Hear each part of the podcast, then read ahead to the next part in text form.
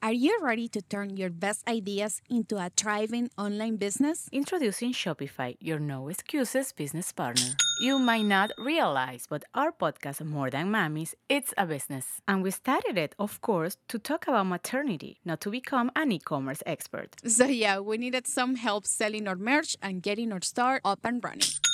Woohoo! Another sale! Shopify is a commerce platform revolutionizing millions of businesses worldwide. No matter if you are a garage entrepreneur or a big business, Shopify is the only tool you need to start and grow your business without the struggle. With Shopify single dashboard, you can manage orders, shipping, and payments from anywhere, giving you the insights you need wherever you are. Sign up for $1 per month trial period at shopify.com slash sonoro, all lowercase. Go to shopify.com slash sonoro to take your business to the next level today. Shopify.com slash sonoro. Hey there, everyone. I'm Sarah Weldon, CEO of Trufinco, a finance company dedicated to helping both budding and established small businesses. I'm thrilled to be hosting Business Perfect Formula, a podcast designed to demystify business funding, real estate investing, and business credit.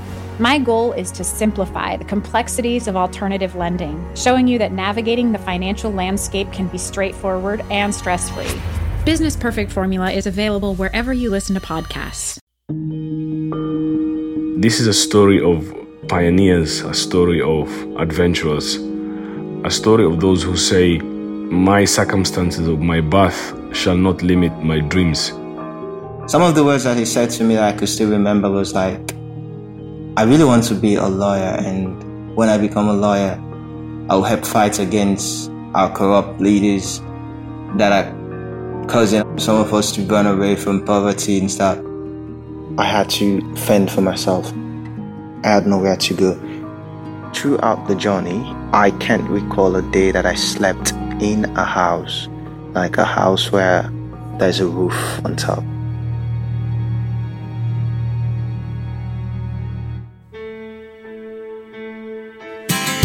Welcome to the Global Goals Cast, the podcast that explores how to change the world. In this episode, we will introduce you to an extraordinary young man. He's a migrant from Sierra Leone, and so much more. Claudia, you and I talk to our kids about how to have grit and resilience. I think Ibrahim defines those words. And he's not only brave, he's studious, and he's a poet. He wrote this about the trek he made across the Sahara and the Mediterranean. A true hero is what we are. We may not be recognized, but that's just what we are. A true hero. When you hear his story, you will understand why we say that. And you will experience migration from the migrant's point of view. Right after this.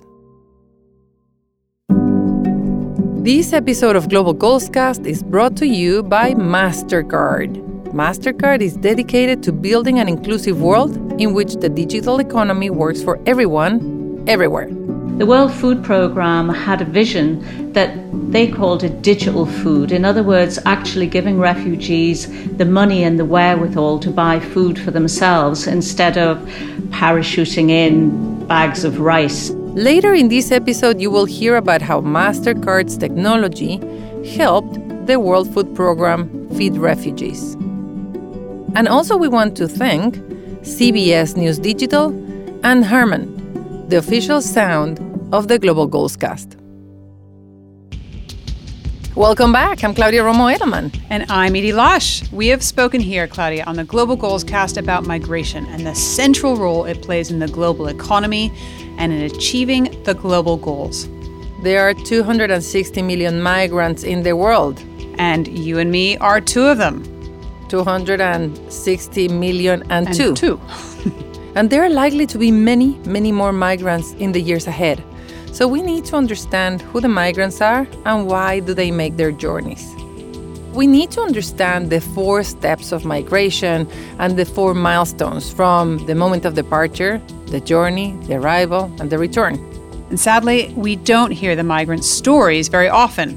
What we hear about migration is controversy and tragedy.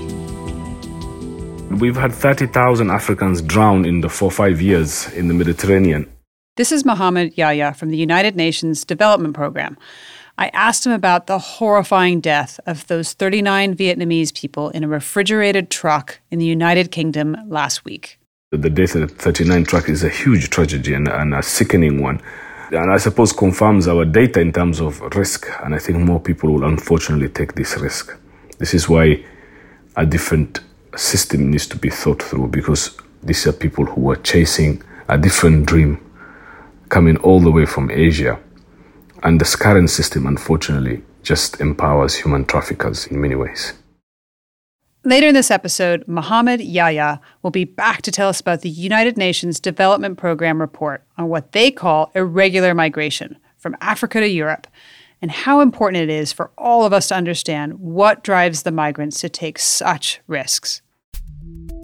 Claudia, here we go with the Global Goals Cast lexicon. Are you ready? Dámelo, mami. Irregular migration. It's kind of fuzzy. It means without documents or legal permission to enter the countries they're trying to reach. Irregular in this story led to exploitation, modern slavery, and extraordinary risks, all to pursue an aspiration. We are all part of this story. We can look away if we choose and allow choices to be made on fear and misinformation. Or the alternative that we want you to take is to learn about the facts, to learn about migration and understand migrants whether they cross the Mediterranean or the Rio Grande or if they follow some new Silk Road from Asia, these people are people. People, human beings with families and aspirations, just like us. Just like us. I was surprised reading the UN report about who these migrants are and why they leave home. We once had a home to call our own with friends and loved ones now a thousand miles away. We sobbed and cried as we tell goodbye, for those precious moments can hardly come by. Living a beautiful life was our hope, so we dreamt of moving to Europe, with the possibility of staying as a rob. Our careers and we want you to get to know one of these migrants the way we have gotten to know him here. His name, Ibrahim Kondeh. To keep alive we are like a sheep without a manger, knowing that every second of our lives was in danger. Forced to work without pay, and if you dare, they pull the trigger. He's from Sierra Leone, and he is just the kind of irregular migrant that the UNDP wants us to understand. We became stuck. We made up our minds and say no turning back. In plastic boats, we were choked up as much as they can, just like fishes in a sardine can. Irrespective of our religions, we prayed for God's mercy. For it was only by His grace that we made it through that great sea. A true hero is what we are. We may not be recognized, but that's just what we are. The Global Goals Cast team spent hours talking with Ibrahim this is my first year. Edie was first introduced to him by our partners at UNICEF. She called him to talk about his use of an innovative text message service that helps migrants. But then, when she heard his whole story, we wanted more. So our executive editor Mike Oreskes called him back and spoke for another two hours. Okay, great. I'm so glad we were able to. We took a lot up. of his time, probably when he should have been studying. Yes. And even if the quality of the audio is not perfect, we think it's compelling enough for you to hear it. We have put this story together so that you can experience Ibrahim's voyage as we did, from the beginning, at home in Sierra Leone. I was living like far away from my parents because at a very young age, my mom and dad sent me to the nation's capital, Freetown, to go to school because in the village where they were living in the provinces, there was no possibility for me to go to school there because there was no structure actually. So I was living with my aunt in Freetown. I had the opportunity to see them only during holidays. I was happy going to school. Like like school was actually something that I, I was supposed to do even if I don't want to because it was like a priority. It's something that was made known to me even at a tender age because my parents never had the opportunity to go to school. So when I was younger, they tried all their best to send me to school. So I could go to school, get good grades, and then eventually be able to redeem them from poverty. In 2013, Ibrahim's father died, leaving his mother with Ibrahim and two younger brothers. But his mother persevered, she kept working, and she kept him in school. And so everything was okay, everything was going normal. Normal, that is, until a trip home from school to visit his mom in their village in 2016. In March, I went on Easter holiday. Which is when Ibrahim's aspiration, fueled by urban life in Freetown, collided with tribal custom from his village. We do have certain things in Leone that happens during the March, the dry season, which is mostly about cultural stuff, secret societies, and uh, because I didn't grow up in my village, so I knew nothing about how things are done there. I don't know the rules. It was a time for initiation where they have to catch boys and take them to for initiation because they do believe that initiating boys at a very young age is how they could prepare them to be good leaders. Anyone who is not a member of them is actually seen as a coward. So a lot of boys, it's a dream for the day they will be initiated. What Ibrahim is describing are the tribal secret societies that play an important role in West Africa, and those are initiating boys and girls into adulthood. I was not into the, the culture of the particular community where I was born. And if my dad was alive, he would have forced me. But my mom, who was there with me, she never wanted me to be part of it. And most importantly, I don't like the fact that after the initiation, I have to be living with scars all over my body because I've seen so many boys who have been part of the society. They have scars like everlasting scars that will be with them until they die. I've heard a great deal about the female version of these initiations because for girls, this traditionally involves removing the clitoris. I hadn't heard as much about the male version, which does not include genital mutilation, but rather knife slashes that resemble claws or teeth across the back. Ibrahim wanted no part of this. So on that day, I was out with my mom, like at the veranda of our house.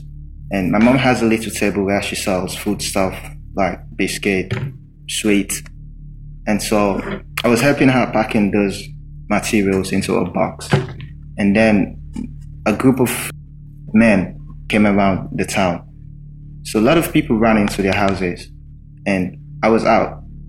I didn't know that I was supposed to run because I'm not one of them. Because actually, if you are not a member of a particular group that comes out on a specific day, you are not supposed to see them or neither be out whilst they are in parade. And so I was taken with them together with seven other boys from the village whom they caught as well. We worked about two to three hours getting to the initiation place. And I was told that I was caught not only because I was outside and I had, I saw them when they came, but because I had to like represent my father to take the place of my father because he was once a member and it is obligatory that every first child of a family must take up the responsibility of the dad when he's late. I wasn't aware of that. I denied at first, but I, I had no power because they were huge guys. And so the initiation place was actually in a bush where it was divided into two places. Like the first side was for the new initiates, and the second place was for the members of the society. Wherein during the day we would just stand outside, so under a big tree, while they go on with some of their process, the initiation process.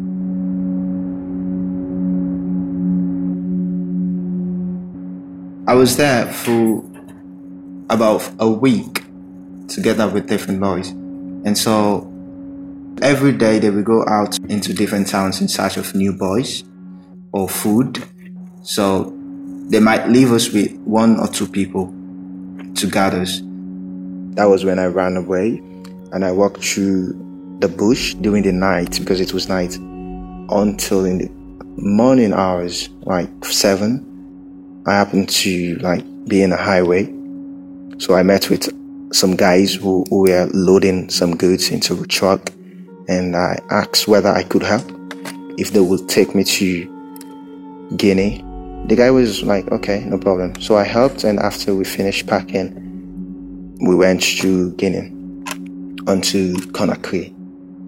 I didn't want to return home because I was scared of being caught again. I didn't know anyone that lives in Guinea. I had to like fend for myself.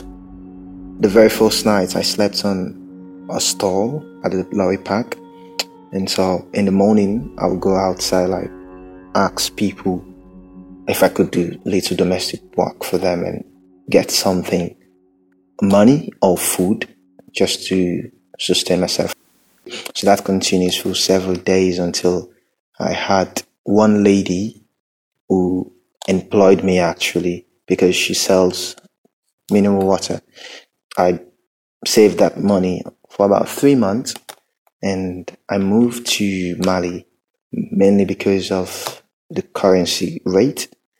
I was still thinking of mom, like how I could get something and send for my mom. So I wanted to go to a place that has a currency that is a bit higher. After seven months in Guinea, he moved to Mali, and there he spotted some familiar faces. One day, I met with a group of boys who were actually from, from Syria, whom I knew before. Among these 10 boys was a friend from childhood named Daniel. I was happy because when I left home, he was the only person that I came across who knows me, actually, when he told me about what his journey was, I said, okay, you're my friend. I know you. So I trusted him that much. I said, well, we could start everything together. They told me that they're moving towards North Africa, Algeria in particular, for work because they were told that in Algeria, there are a lot of job opportunities where people work in construction sites and they get paid a lot of money. Ibrahim and Daniel made a pact to travel together. Ibrahim's no longer just a teenager running away from his village culture. He and Daniel and the other boys join a great migration north. I agreed to move with him. And so we left Mali. We had to pay with all the money that I earned from the work that I was doing. I paid for Mali to be taken to Algeria. So it was a full bus, very full bus we sat in, in a group like people from Sierra Leone. We all just went to the back seat. We were there talking to each other. Hour after hour, he and Daniel talked. Our discussions are mostly of home, like how we left home, what our intentions when we might have money, what we want to do back in our country. He always has that dream, like he wanted to be a lawyer some of the words that he said to me that I could still remember was like, I really want to be a lawyer, and when I become a lawyer, I'll help fight against our corrupt leaders that are causing us, some of us, to run away from poverty and stuff. And so you can see like the passion in his eyes. Rolling east across the Sahel, neither Daniel nor Ibrahim could have possibly known all the trials that lay ahead but they would soon learn that they had entered a very precarious world, vulnerable at every turn. We will rejoin their journey in a moment, but first, a break so that Ann Cairns from our sponsor MasterCard can tell us all about technology that helped the World Food Program feed refugees. We actually began in 2012 working with them on helping refugees as they moved from Syria into Jordan and the Lebanon and further afield get access to food. And the World Food Programme had a vision that they called it digital food. In other words, actually giving refugees the money and the wherewithal to buy food for themselves instead of parachuting in bags of rice, basically, because the lands that they were moving into were very fertile. And the first thing that we did was roll out cards so that these refugees could actually shop in local shops. And not only were they able to buy fresh food for themselves and their families, but also the self esteem of basically choosing the food that you wanted to buy was huge. And of course, it had a positive impact on the local farmers. Now, one of the things that we found out was, particularly, for example, in the refugee camps, we could track exactly what was bought. Sometimes it was medicine, by the way, and we could tell if the medicine was running out and actually get people to order more. But also, we found that the highest amount of food that was bought was actually powdered milk because there were so many babies in those camps. And when we looked at that data and shared it with the World Food Programme, they actually could go and negotiate a discount from the providers of powder milk because they're buying for millions of people rather than just each individual. So, this is a great example of how you can use data for good and how you can use technology to actually be able to predict what food you need or what medication you need. Thank you to Ann Cairn from MasterCard.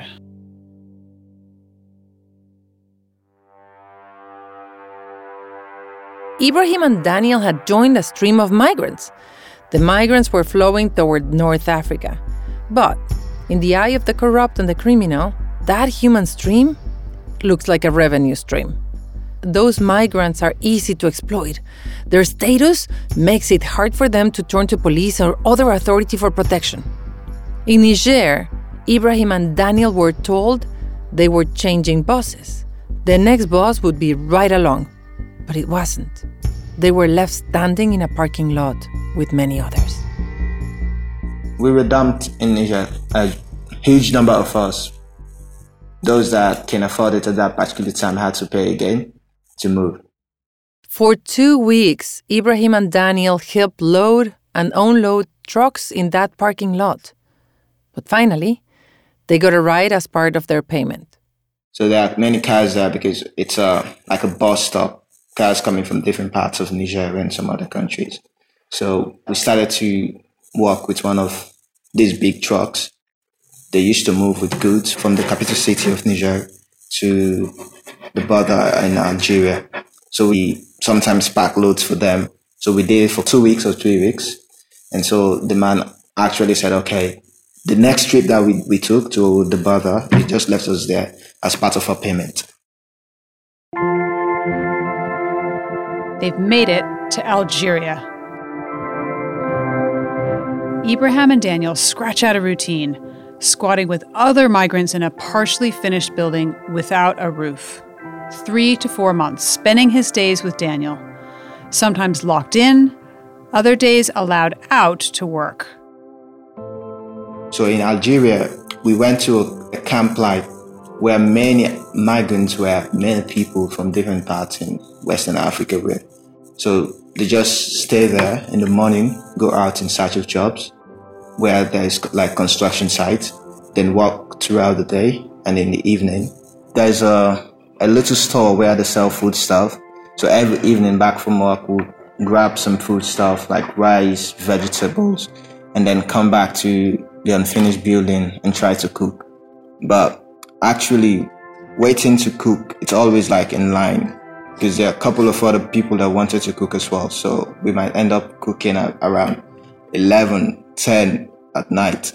And then after food, we draw our cardboards to sleep because there is nothing like bed. It's, a, it's like an open space. Ibrahim and Daniel met some traffickers in the camp. And after a few months, they decided to go with them east to Libya. But again, things didn't go according to the plan. We paid the traffickers about 300 or 400 US dollars to take us to Tripoli, which is the capital and where the port is, where people used to like move. But he didn't like go as we planned. They told us it will take us two days to reach in Tripoli, but we actually spent one week in the desert before we, we were able to see normal land or buildings. It takes so long because one, the distance, and two, we had a breakdown. And uh, one thing about about the desert, there's no specific route to go. So people use different routes, and you, some of them just follow the traces of other cars that have passed by. And most times, uh, there are security personnel or soldiers or other gangs that do chases people in the desert. And always, they're always armed. And so we reached to a certain point that we had to wait where they knew that it might be a potential place where they could get in contact with these different gangs. Another thing that is unreported actually, people only knew about the amount of people that dies in the sea. But actually there are a huge number of people that dies in the desert. Going through the desert you, you could see like fossils, like remains of people that have just been dumped, left to dry out in the sand. People that die out of dehydration. People that just die out in the cars and there was no way to wait. They would just take them and throw them out. And sometimes you just think about, yeah, maybe the next minute it's me. You have no hope of seeing the next day. You just say, okay, I'm alive for this minute. Maybe the next minute I'll be dead. Before reaching their promised destination of Tripoli, the journey comes to an unexpected halt. They've arrived in Sabha, a notorious hive of human trafficking. It's hard from our modern vantage point to believe a place this lawless still exists on Earth. Ibrahim and Daniel asked the trafficker why they weren't going on to Tripoli. He just told us that that is where his journey has ended, that we need to pay again in order to continue. And so we were then given mobile phones to call our parents back home to request for money before we could be free. And so people who have the chance to call their parents for money will then be transferred to Tripoli or to wherever there is the sea. And so I couldn't call my mom by then because she knew that I went to Mali. But when I left Mali, she didn't know. So I didn't call her because she couldn't afford to give me that money at that time and the, the stress, so I didn't call her. So people who can't pay will stay there and then there are different building construction sites or works that happens in the farm. So if Libyans that live in that area, if they want uh, like assistance or they want a laborer, they will come to this site and then ask the leader of the camp and then the leader will give out people to go and work in that particular place. I couldn't exit the gate without the permission and I will only go out in a car, in their car. That is when we are going out for work. And when we get paid, the money will never be in our hands. It will be paid directly to the leader of the camp. We will never have that money. They had gone from being migrants to being captives, modern slaves. So it's like you have to work in order to pay for like a ransom actually. So I was there for a couple of months, like working daily. The business model of the traffickers is to move people along after they've worked for a while. Every Friday, 26 people are supposed to leave. And so one evening, while he was counting, there were only 25. And so he just saw me because I was one of the youngest little boys among our group. And so he just, well, come go with them. So that was when I had to leave that place. That was the, the only opportunity I had to leave on that fateful evening together with other people. And then we went to Sabratha, which is the, like the seaside. Nine months after running away from his village on that day in March, Ibrahim and his friend Daniel reached the southern shore of the Mediterranean. Throughout the journey, I can't recall a day that I slept in a house where there's a roof on top. I can't recall. And so at the seaside, it was very cold, like very cold. It was in December, very cold, and we had to be outside. Like we get food, a loaf of bread once a day. And so I was there for like two weeks because we had to wait for the construction of the, the dinghies and also the weather condition. And so when the, the time came one evening around 12 to 12.30 a.m.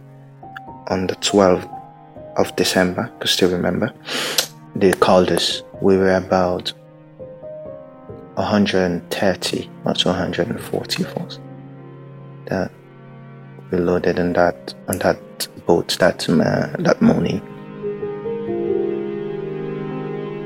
And in the gloom of that cold night, Ibrahim in the prow of the overcrowded boat and Daniel crammed in further back set off across the Mediterranean Sea.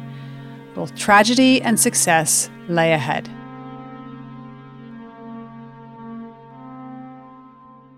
And we will tell you the rest of Ibrahim's story in the next episode of the Global Goalscast. But now we want to pause to look more deeply at how Ibrahim's voyage illustrates so many similar journeys.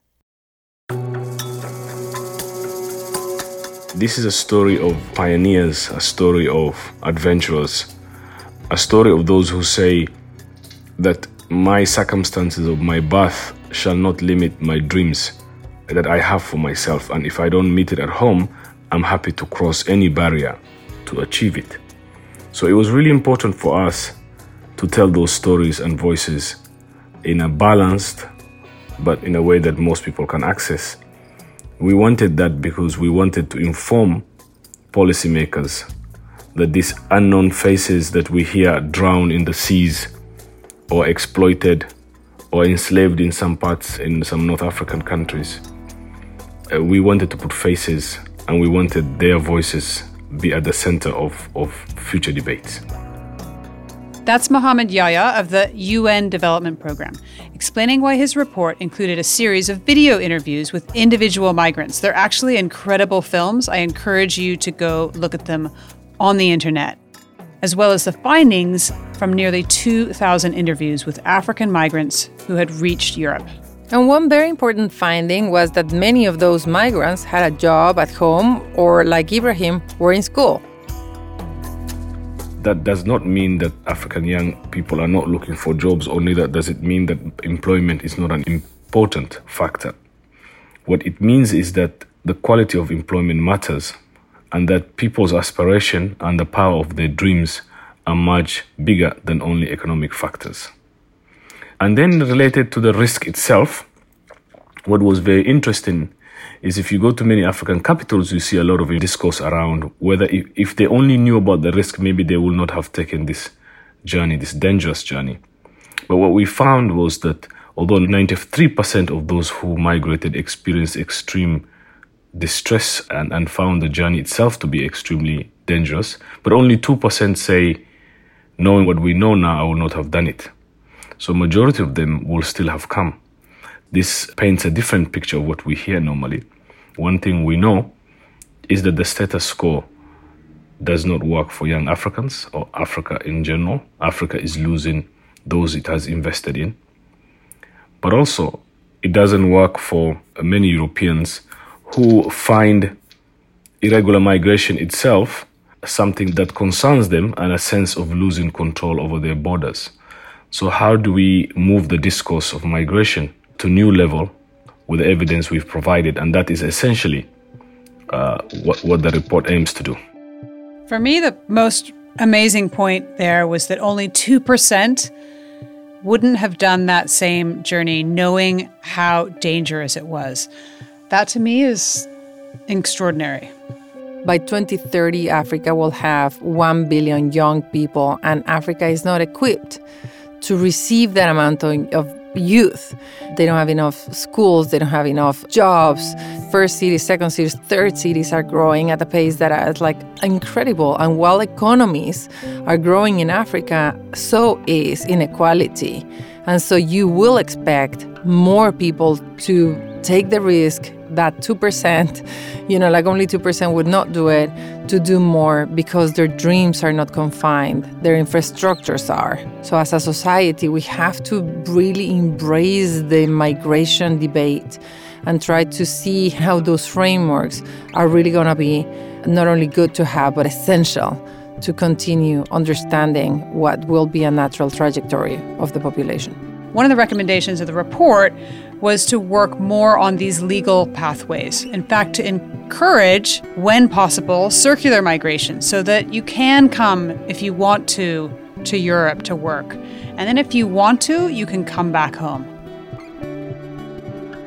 What resonates in the report is that this sense that young people do not feel that their countries offer them ladders of opportunity, a sense that there's a ceiling or a, a fence.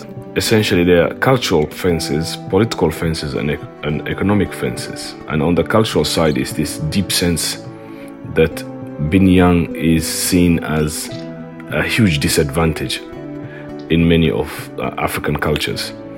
So if you're young, you're ambitious, you are creative, most parts of the world that would be an advantage, but in many parts of the African continent, there is fences and barriers for young people. So that is what the story of the scaling fences is also in the sense that those who not only are they scaling legal fences in terms of coming to Europe and, and finding barriers to their dreams, but they actually come from or have already scaled several fences back home, and culture eh, seems to be one of them as well. Edie, I remember when we were, I think that it was like our second or third episode ever. Sounds like an eternity back then of season one when I was still working for the office of the Secretary General, uh, working on the Global Compact for Migration. When we did this episode on migration, mm. saying one, migration is ancient unstoppable and positive. And second, that we need to get more on the understanding of the human story of what would be the circumstances for you to take such a desperate move as leaving everything that you know, knowing that it's going to be horrible, and nevertheless do it. And so there's a deja vu moment that I'm having here on listening to this and saying, like, we still have to do more to make people feel that they have the pros and the cons of migration so that they can make up their minds and understand a phenomena that is so important for our future as opposed to just dealing with the fear. Ibrahim's story fits the UNDP report in another way. You're not getting least educated, low skilled people. What you're getting is aspirational, dynamic, people who want to improve their lives. And that more will be coming. The trend is not one that, over long run, that reduces. So it's timely to start looking at legal pathways. By legal pathways, we refer to issue of labor migration. What we see in the report is there is a need in some parts of the European continent for the labor that these young people provide. How can we put in place something that is manageable because of the irregular nature of the migration itself. It creates anti migration feelings in Europe because no ordinary person will want to sense that they have lost control of who comes into their country. So once you have a legal pathway, we are confident the irregular nature and the anxiety that is related with the ungovernedness of irregular migration may go down. But it will need courage, courage on both sides, and it will need a new debate around migration. And we hope this report provides for Europeans a sense of understanding who's coming and maybe a debate around what kind of migration Europe needs. Understanding data, facts, stories. This is what we want to provide to you so that you understand migration at heart. And before I let Mohamed go, I asked him to provide this episode's facts and actions. Fact one is that most of the African migrants, they're on average more educated than their peers back home, secondary and uh, some university level education.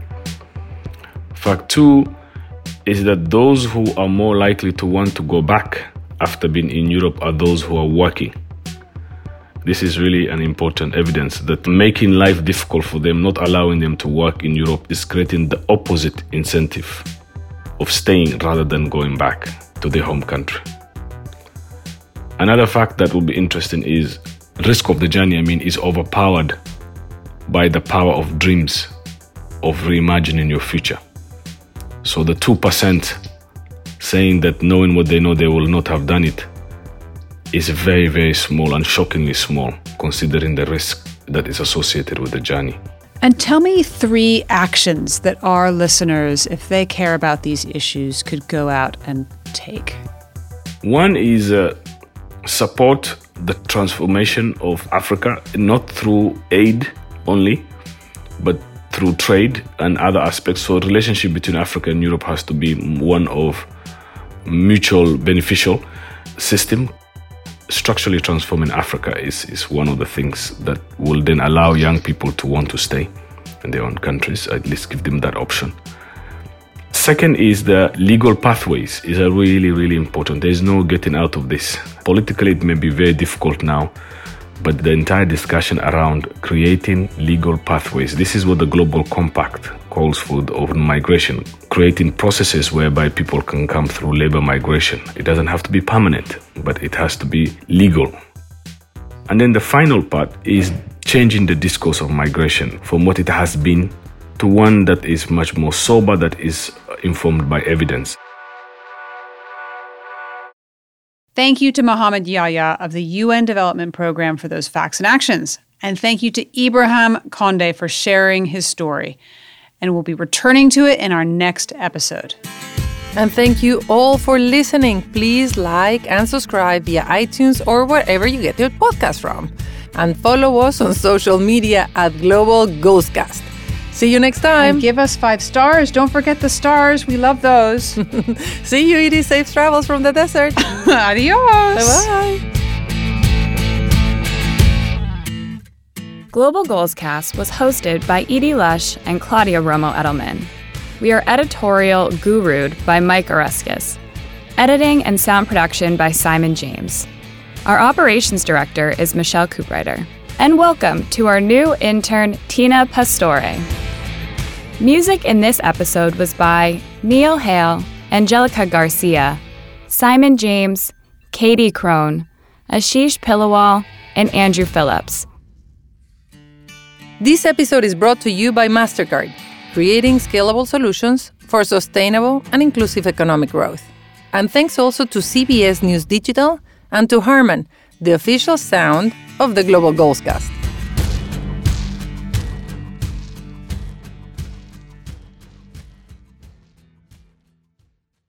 The struggle is real, and we know that firsthand being daughters of hardworking immigrants. That's why on La Lucha es Real podcast hablamos un poquito de todo. Somos Angel and Edith, long term best friends who have authentic conversations, giving us space to be vulnerable without judgment because La Lucha is real. We want all of our amigos who listen to us to feel a part of the conversation and feel empowered to become a better version of themselves. A veces bromeando y a veces llorando, pero siempre mejorando.